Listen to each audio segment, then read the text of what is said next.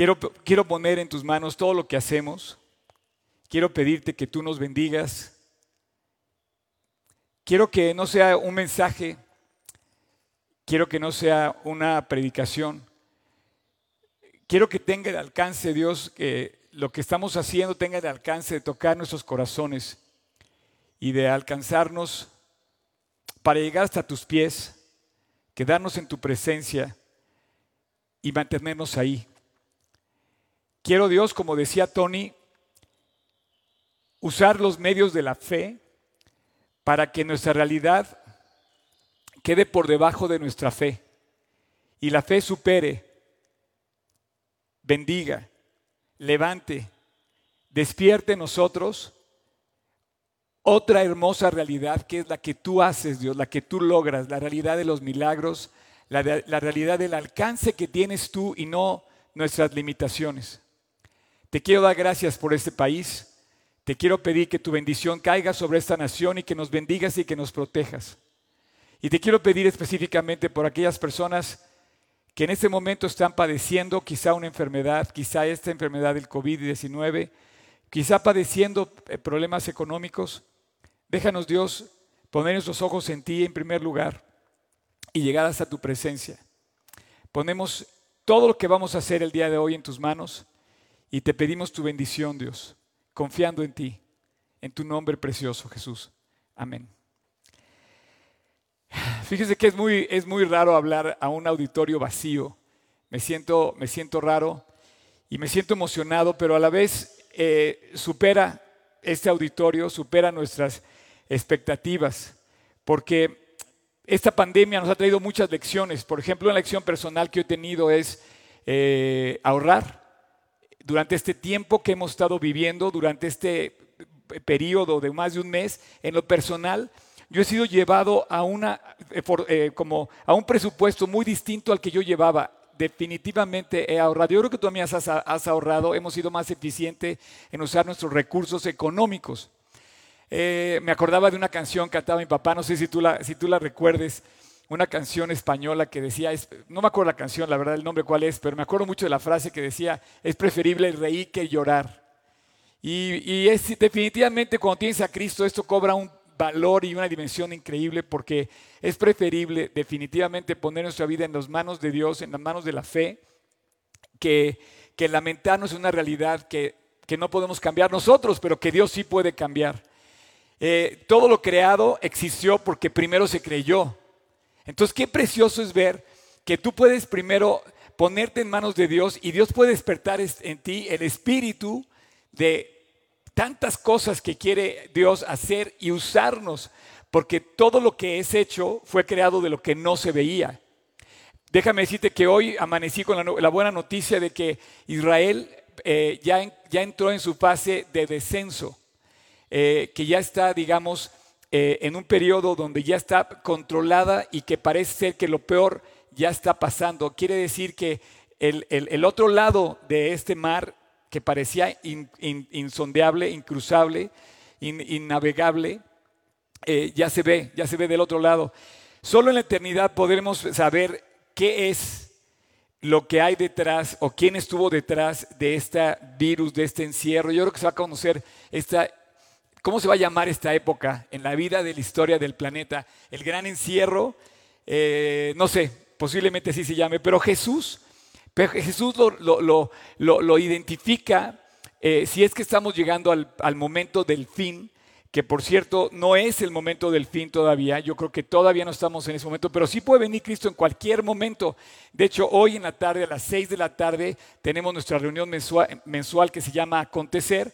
Te invito a que te conectes donde vamos a leer la Biblia en el periódico, porque todo lo que está sucediendo definitivamente habla de que estamos llegando, nos estamos acercando al momento del regreso de Cristo.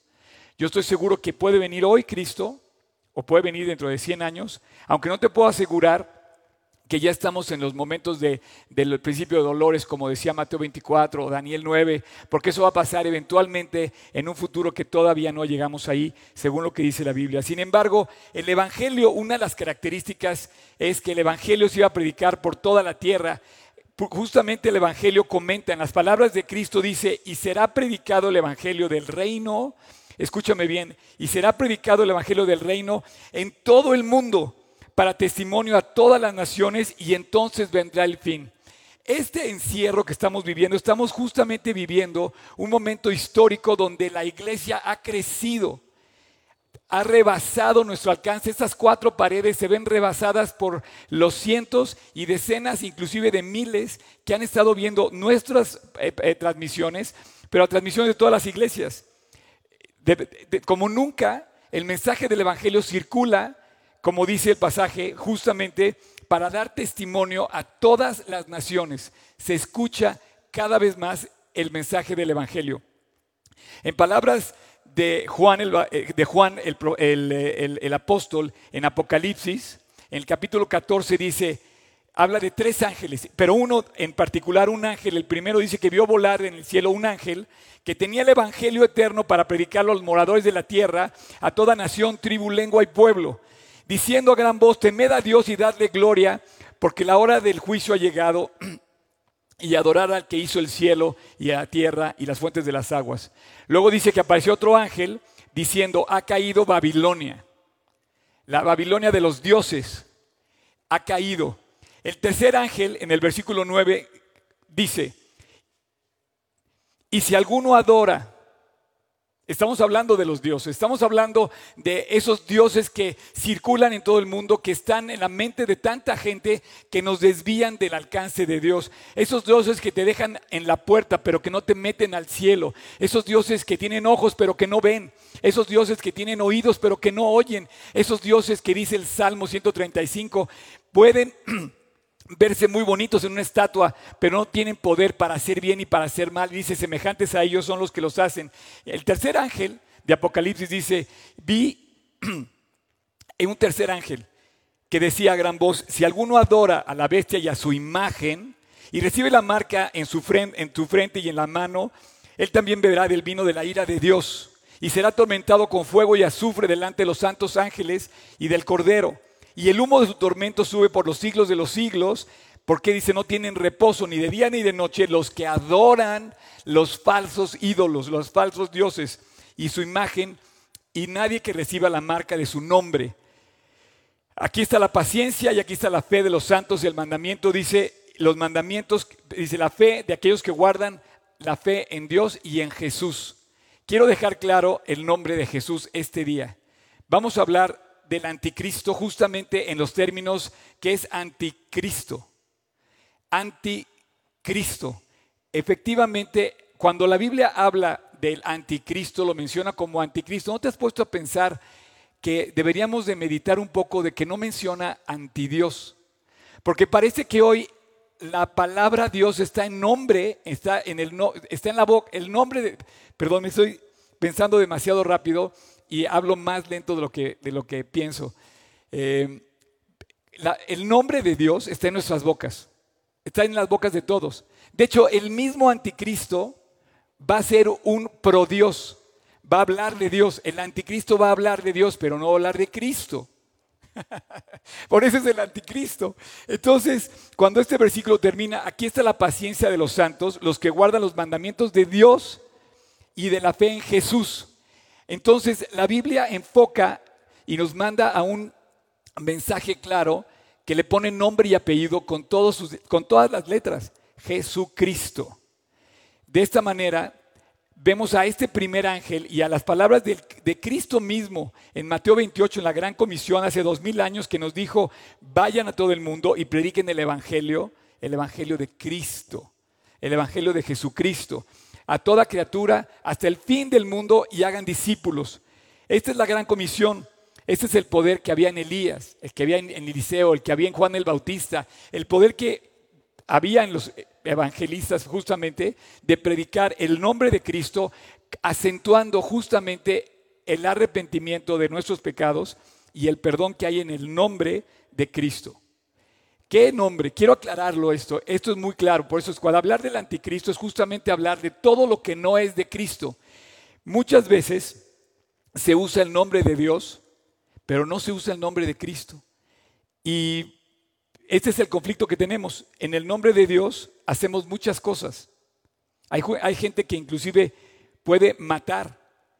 Extremistas musulmanes pueden matar en el nombre de Dios, lo cual esto nos lleva a pensar que se usa el nombre de Dios, pero no, no nos está llevando a la realidad que es el arrepentimiento en la persona de Cristo, a la realidad del amor que Él dio su vida por nosotros, a la realidad de la resurrección que Él resucitó al tercer día.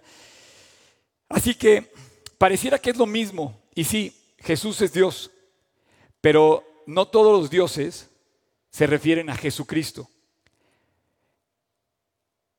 Jesús usa esta palabra y dice, este pueblo de labios me honra, pero su corazón está lejos de mí. Nuestra sociedad no es precisamente anti Dios. Todos tenemos a Dios en nuestras bocas, en nuestros labios. De labios lo honramos, pero de corazón es un tema sutil.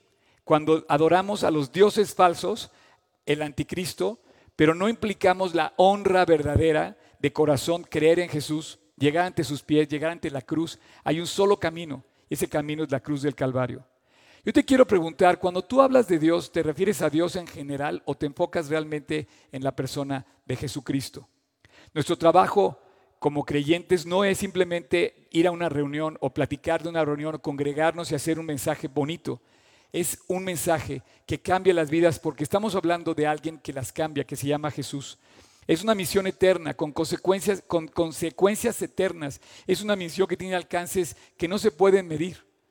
Jesús en sus palabras dice, cualquiera pues que me confiese delante de los hombres, también yo lo confesaré delante de mi Padre que está en los cielos. Quiere decir que cualquiera que hable de Cristo a otras personas, nos vamos a encontrar con la consecuencia increíble, el resultado de haber predicado el Evangelio que otros van a poder convertir también. Este es nuestro trabajo como creyentes. Como creyentes, si tú eres cristiano, este es el trabajo que tenemos. Al final de la predicación del Evangelio de, de Mateo, Jesús nos deja la gran comisión. En sus propias palabras, el Evangelio relata lo siguiente, diciendo en el versículo 16, pero los once discípulos se fueron a Galilea, al monte donde Jesús les había ordenado. Y cuando le vieron, le adoraron, pero algunos dudaban. Y Jesús se acercó y les habló diciendo, escucha bien, toda potestad me es dada en el cielo y en la tierra. Por tanto, id y haced discípulos a todas las naciones bautizándolos en el nombre del Padre, del Hijo y del Espíritu Santo, enseñándoles que guarden todas las cosas que yo os he guardado. Y aquí yo estoy con vosotros todos los días hasta el fin del mundo. La promesa de Cristo es con Él, es de Él, es para Él. ¿Eres un cristiano? Bueno, pues esta es tu chamba, bienvenido. Tienes que darles el Evangelio y tienes que hablarles de Cristo. Tenemos que hablarles, ponerle el nombre a Dios y ponerle el nombre de Cristo. es lo que hacemos los cristianos. Si Dios te dio el privilegio de compartir con gente, de conocer gente, nos dio chance de conocer y de convivir con otros, es precisamente para darles el Evangelio, para llevarles el Evangelio. Esto es lo que debemos hacer hoy y esto es lo que está pasando hoy más que nunca. El ángel decía que vi predicar el Evangelio en todo, en todo el mundo, ante toda tribu, nación, lengua y pueblo. Estamos hoy con un hashtag que dice quédate en casa. Quizás son de las palabras más leídas hoy y un bicho COVID-19, que a lo mejor va a llegar otro, va a decir COVID-20, COVID-21, un bicho nos encerró en casa y nos forzó aparentemente a mantenernos en casa y aparentemente cerró las iglesias. Pero hoy el Evangelio está siendo predicado mucho más de lo que había sido predicado cuando nos podíamos congregar. Estamos tristes, sí, pero ya no podemos seguir tristes. Estamos, es, es, es, es estamos confundidos, estamos desconsolados un poco por lo que está pasando. Sí, pero, pero tenemos que ir a Dios y darle gracias porque yo estaba pensando, estoy, estoy emocionado, porque justamente lo que estamos viviendo nos lleva al principio de la iglesia. La iglesia comenzó en casa. Hoy la iglesia, quiero decirte que está en tu celular. Hay una iglesia en cada celular. Gracias a todas las personas que nos están viendo. Hoy la iglesia está en tu casa a través de un solo aparatito que cada uno tenemos. Resulta que efectivamente las iglesias no están cerradas. Ahora más que nunca están vivas. Toda iglesia que ahora, eh, por más pequeña que sea, cinco personas, diez personas, sabes que tiene un impacto mundial. Un pastor cualquiera de verdad, puede agarrar, firmarse, subir su mensaje y hacerlo viral o hacerlo visible ante toda lengua, tribu, pueblo y nación en el mundo. Qué increíble que hoy en el mundo se predique. Y bueno, hay que ir a la palabra. Eh, y en la palabra de Dios, ese es el evangelio que tenemos que vivir. Yo pienso que este tiempo que estamos viviendo va a sacar lo mejor de nosotros y estamos viendo una profecía más cumpliéndose, no para hablar del anticristo, sino hablar de Cristo.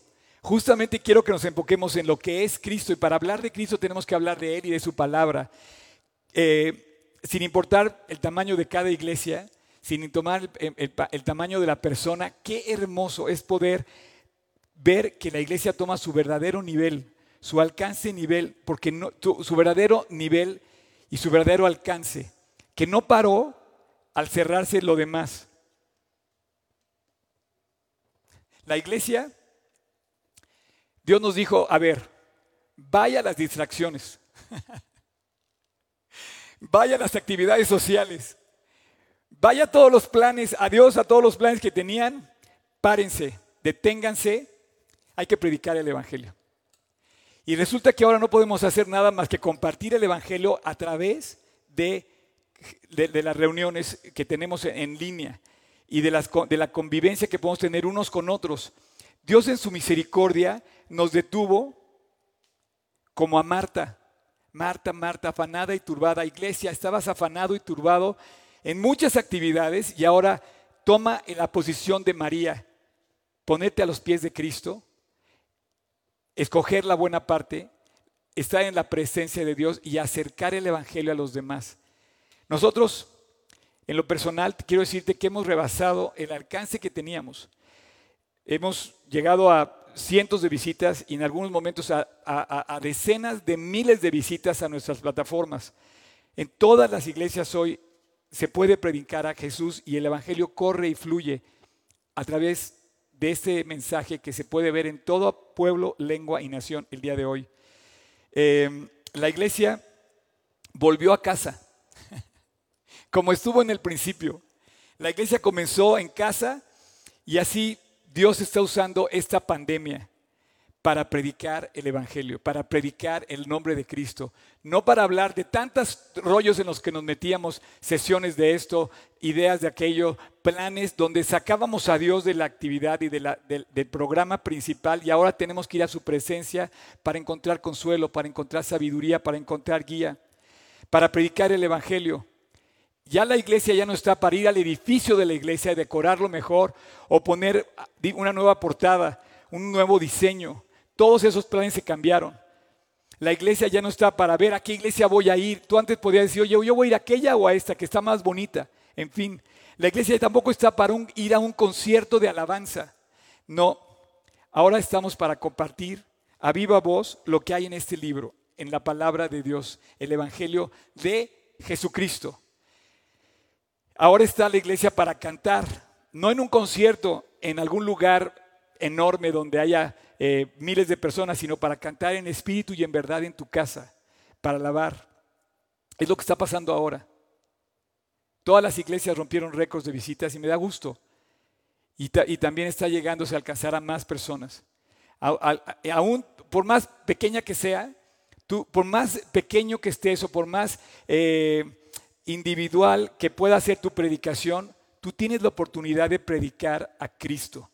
Así es que como nunca, nunca imaginamos llegar a donde estamos llegando ahora a través de tener, hoy este auditorio está vacío, pero hoy nos están viendo más personas que cuando este lugar estaba lleno.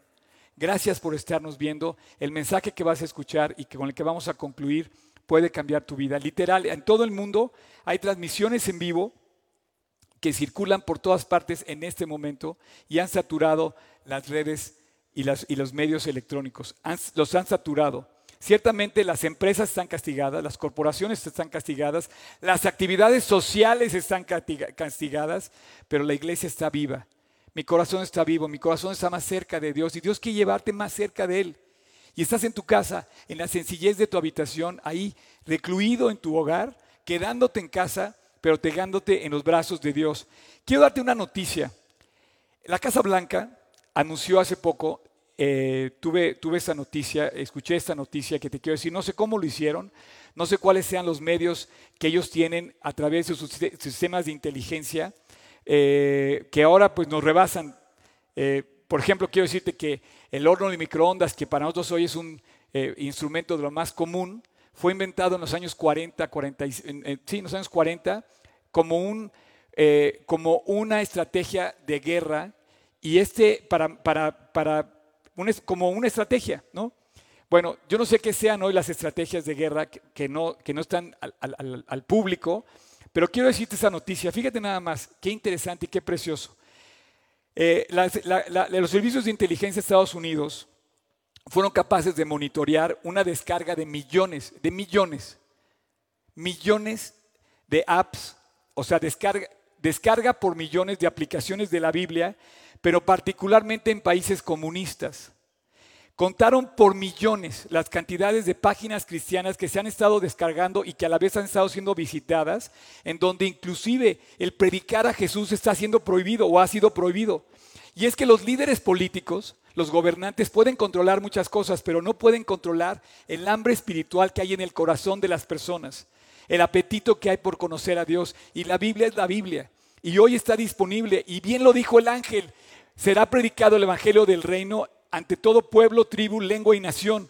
Es tan grande el servicio de inteligencia que tuvo, ellos notaron, el servicio de inteligencia, notaron que era tan grande la descarga que les llamó la atención y empezaron a averiguar de dónde venían tantas o qué estaban descargando. Y bueno, se sorprendieron al ver que lo que estaban descargando por millones, por millones, eran Biblias. Dios está cumpliendo, como lo dijo el ángel, será predicado el Evangelio del reino de Dios a toda tribu, lengua, pueblo y nación. ¿Por qué? Porque nuestro Dios, Jesucristo, le pongo su nombre y apellido, Dios Padre, Dios Hijo, Dios Espíritu Santo, en la persona de Cristo no es un Dios, es el Dios.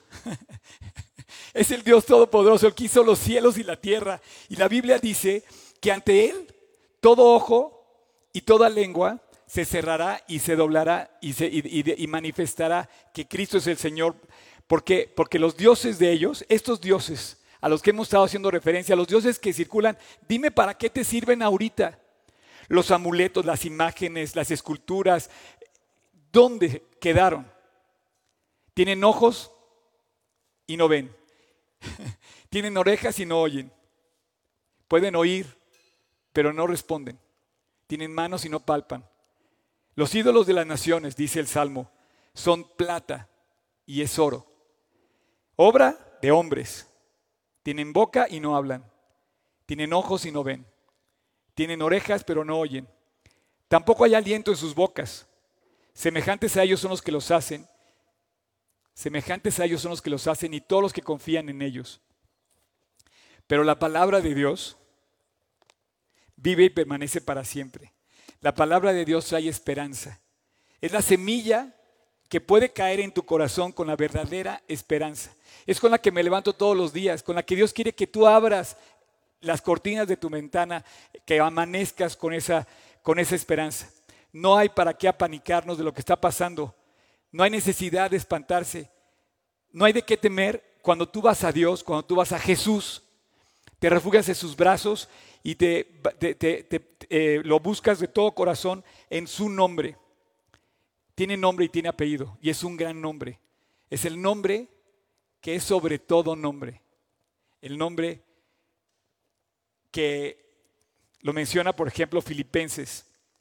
Y dice, Filipenses en el capítulo 2 menciona lo siguiente. Si lo quieres leer, para que veas el nivel de, de nombre al que está, al que eh, eh, va a aparecer en tus pantallas, em, pero quiero, quiero leerlo de la, de, la, de la palabra de Dios. Eh,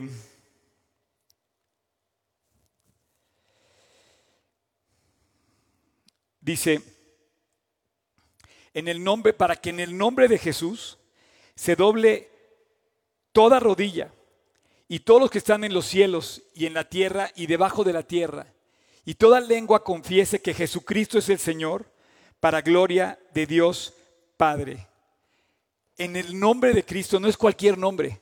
Tú puedes orar en su nombre puedes pedir por salud, puedes pedir por guía, puedes pedir por ayuda. Y se trata de eso. Este momento es el momento de Cristo. No solamente hay que ponerle el nombre de Dios, hay que dirigirnos a Él en su persona. Porque el fin de todo discurso al que quiero llegar esta mañana es este. Teme a Dios en el nombre de Cristo.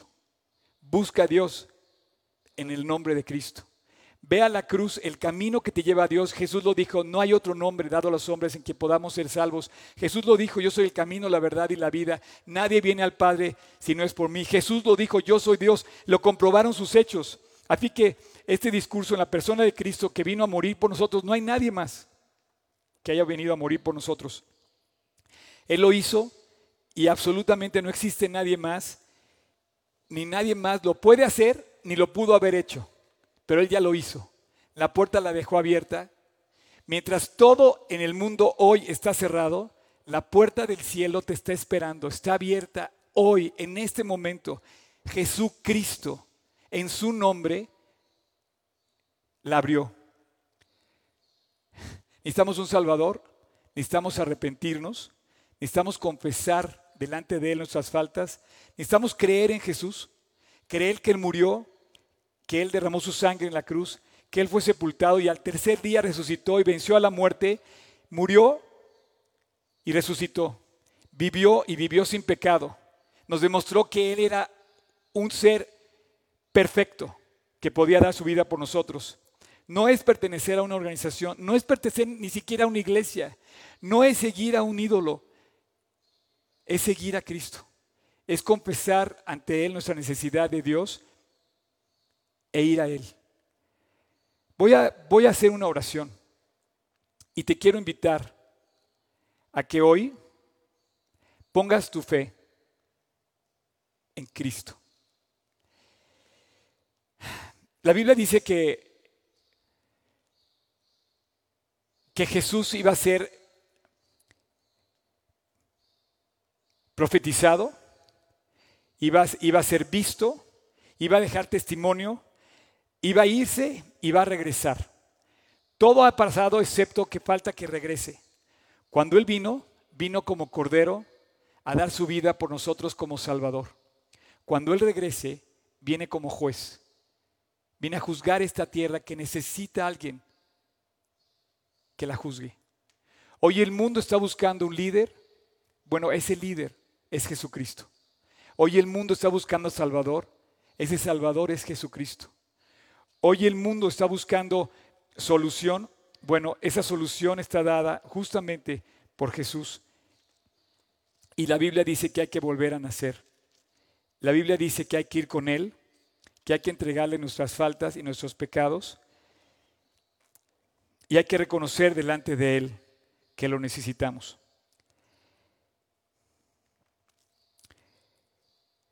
Porque de tal manera amó Dios al mundo que ha dado a su Hijo unigénito, para que todo aquel que en Él cree no se pierda, mas tenga vida eterna. Tu realidad no apaga, no puede abaratar la fe que podemos tener en nuestro Salvador. De esta que estamos pasando y de la muerte, solo Cristo nos puede limpiar. Y nos amó de tal manera que dio a su Hijo unigénito, para que todo aquel que en Él cree no se pierda, mas tenga vida eterna. Te voy a invitar a que te reconcilies con Dios. Te voy a invitar a que pongas tus ojos en Jesús, en la cruz del Calvario. Cierra tus ojos, ahí donde estés. Inclina tu rostro. Y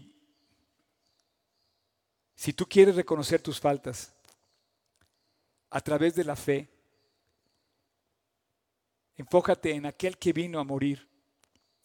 Sabes que Jesús tiene ojos, Él los inventó. Tiene oídos, Él contesta. Y tiene un corazón que lo llevó a dar su vida en la cruz, a morir en nuestro lugar. Él ya hizo su parte y dejó abierto el cielo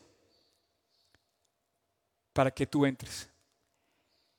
Yo te pude llevar hasta ahorita, este momento, pero quiero que entres al cielo, quiero que entres, que des el paso y que entres al mundo de la fe, al mundo de, la, de los hijos redimidos de Jesús. Quiero que entres a ser parte de los, no solamente de los creados por Dios, sino los que lo reconocen como Dios, que son adoptados. Quiero que entres a su casa, quiero que vuelvas al hogar, quiero que entres al cielo. Puedes estar tan lejos o tan cerca. Y puedes llegar a las mismas puertas del cielo que si no lo invitas y no le abres la puerta de tu corazón, se va a quedar afuera y tú también. Así es que Jesús dice, he aquí esto de la puerta y llamo. Si alguno oye mi voz y abre la puerta, entraré, con, entraré a él y cenaré con él y él conmigo. Abre la puerta de tu corazón, pídele perdón a Dios, invítalo a tu corazón entra a esta nueva realidad, a la realidad de los hijos redimidos, del perdón, del arrepentimiento, reconoce tus faltas, a esta realidad preciosa del amor que Dios nos dejó en la cruz. Cree en Cristo. Voy a orar y en tu interior repite conmigo, Señor Jesús, el día de hoy te quiero dar gracias, porque me recuerdas que me amas y que fuiste a la cruz a morir por mí. El día de hoy te quiero invitar a mi corazón. Quiero que entres a mi corazón y yo quiero que tú participes de mi vida. Limpia mi corazón. Perdóname de las cosas que he hecho mal. Me arrepiento de lo que he ofendido y de las cosas que he hecho mal en contra de los demás. Jesús, cambia mi vida. Límpiame. Creo en que tú fuiste a morir por mí y el día de hoy te acepto como mi Señor y mi Salvador personal. Te recibo en mi corazón para que tú estés conmigo para siempre.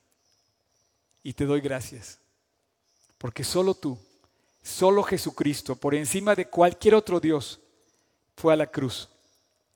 Te doy gracias por haber ido a ese lugar, al Calvario. Y hoy te agradezco con todo mi corazón que moriste por mí en la cruz.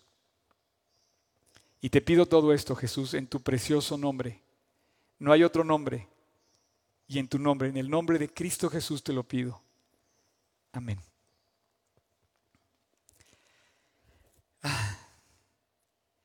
Curioso que la Biblia hable de anticristo, no hable de antidios, porque en el mundo todos estamos cool con Dios. Mientras tu Dios sea cool, mientras tu Dios te permite hacer todo lo que quieras, pero cuando la Biblia habla en primera de Juan 4:3 que dice, "Y todo espíritu que no confiese a Jesucristo, que él ha venido en carne, no es de Dios." Y este es el espíritu del anticristo, el cual vosotros habéis oído que viene y que ahora está en el mundo. Ahí en tu pantalla está apareciendo ahorita el versículo primera de Juan 4:3. Y lo vuelvo a repetir, dice que todo espíritu que no confiese a Jesucristo, que Él ha venido en carne, no es de Dios. Hay una gran diferencia entre los dioses que el mundo adora y el Espíritu, el Padre y el Hijo.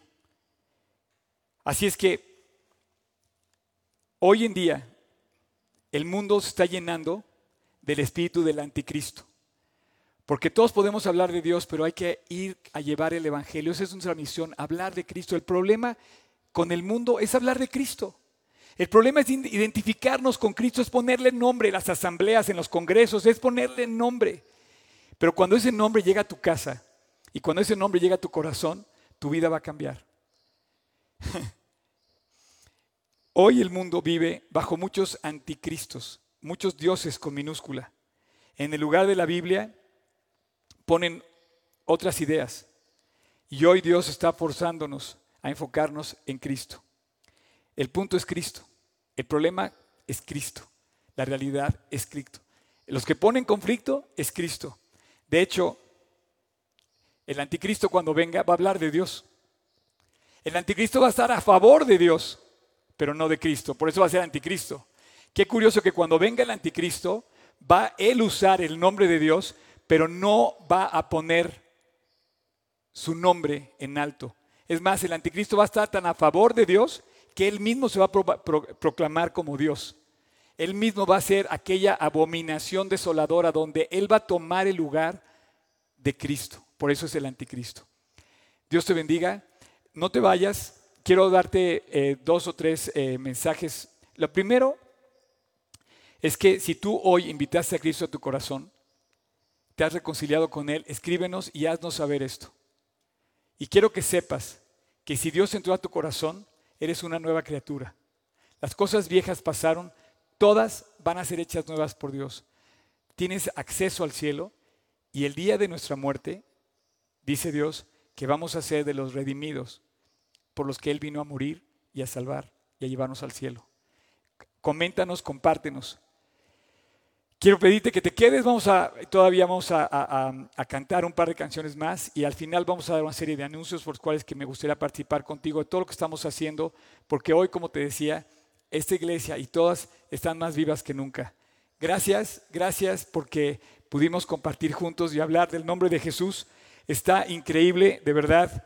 Eh, rebasamos, yo no lo puedo creer, rebasamos por mucho lo que hemos estado teniendo de audiencia comparte este video, comparte de Jesús, hablemos de Dios, pero pongámosle el nombre correcto, el que nos lleva a la salvación.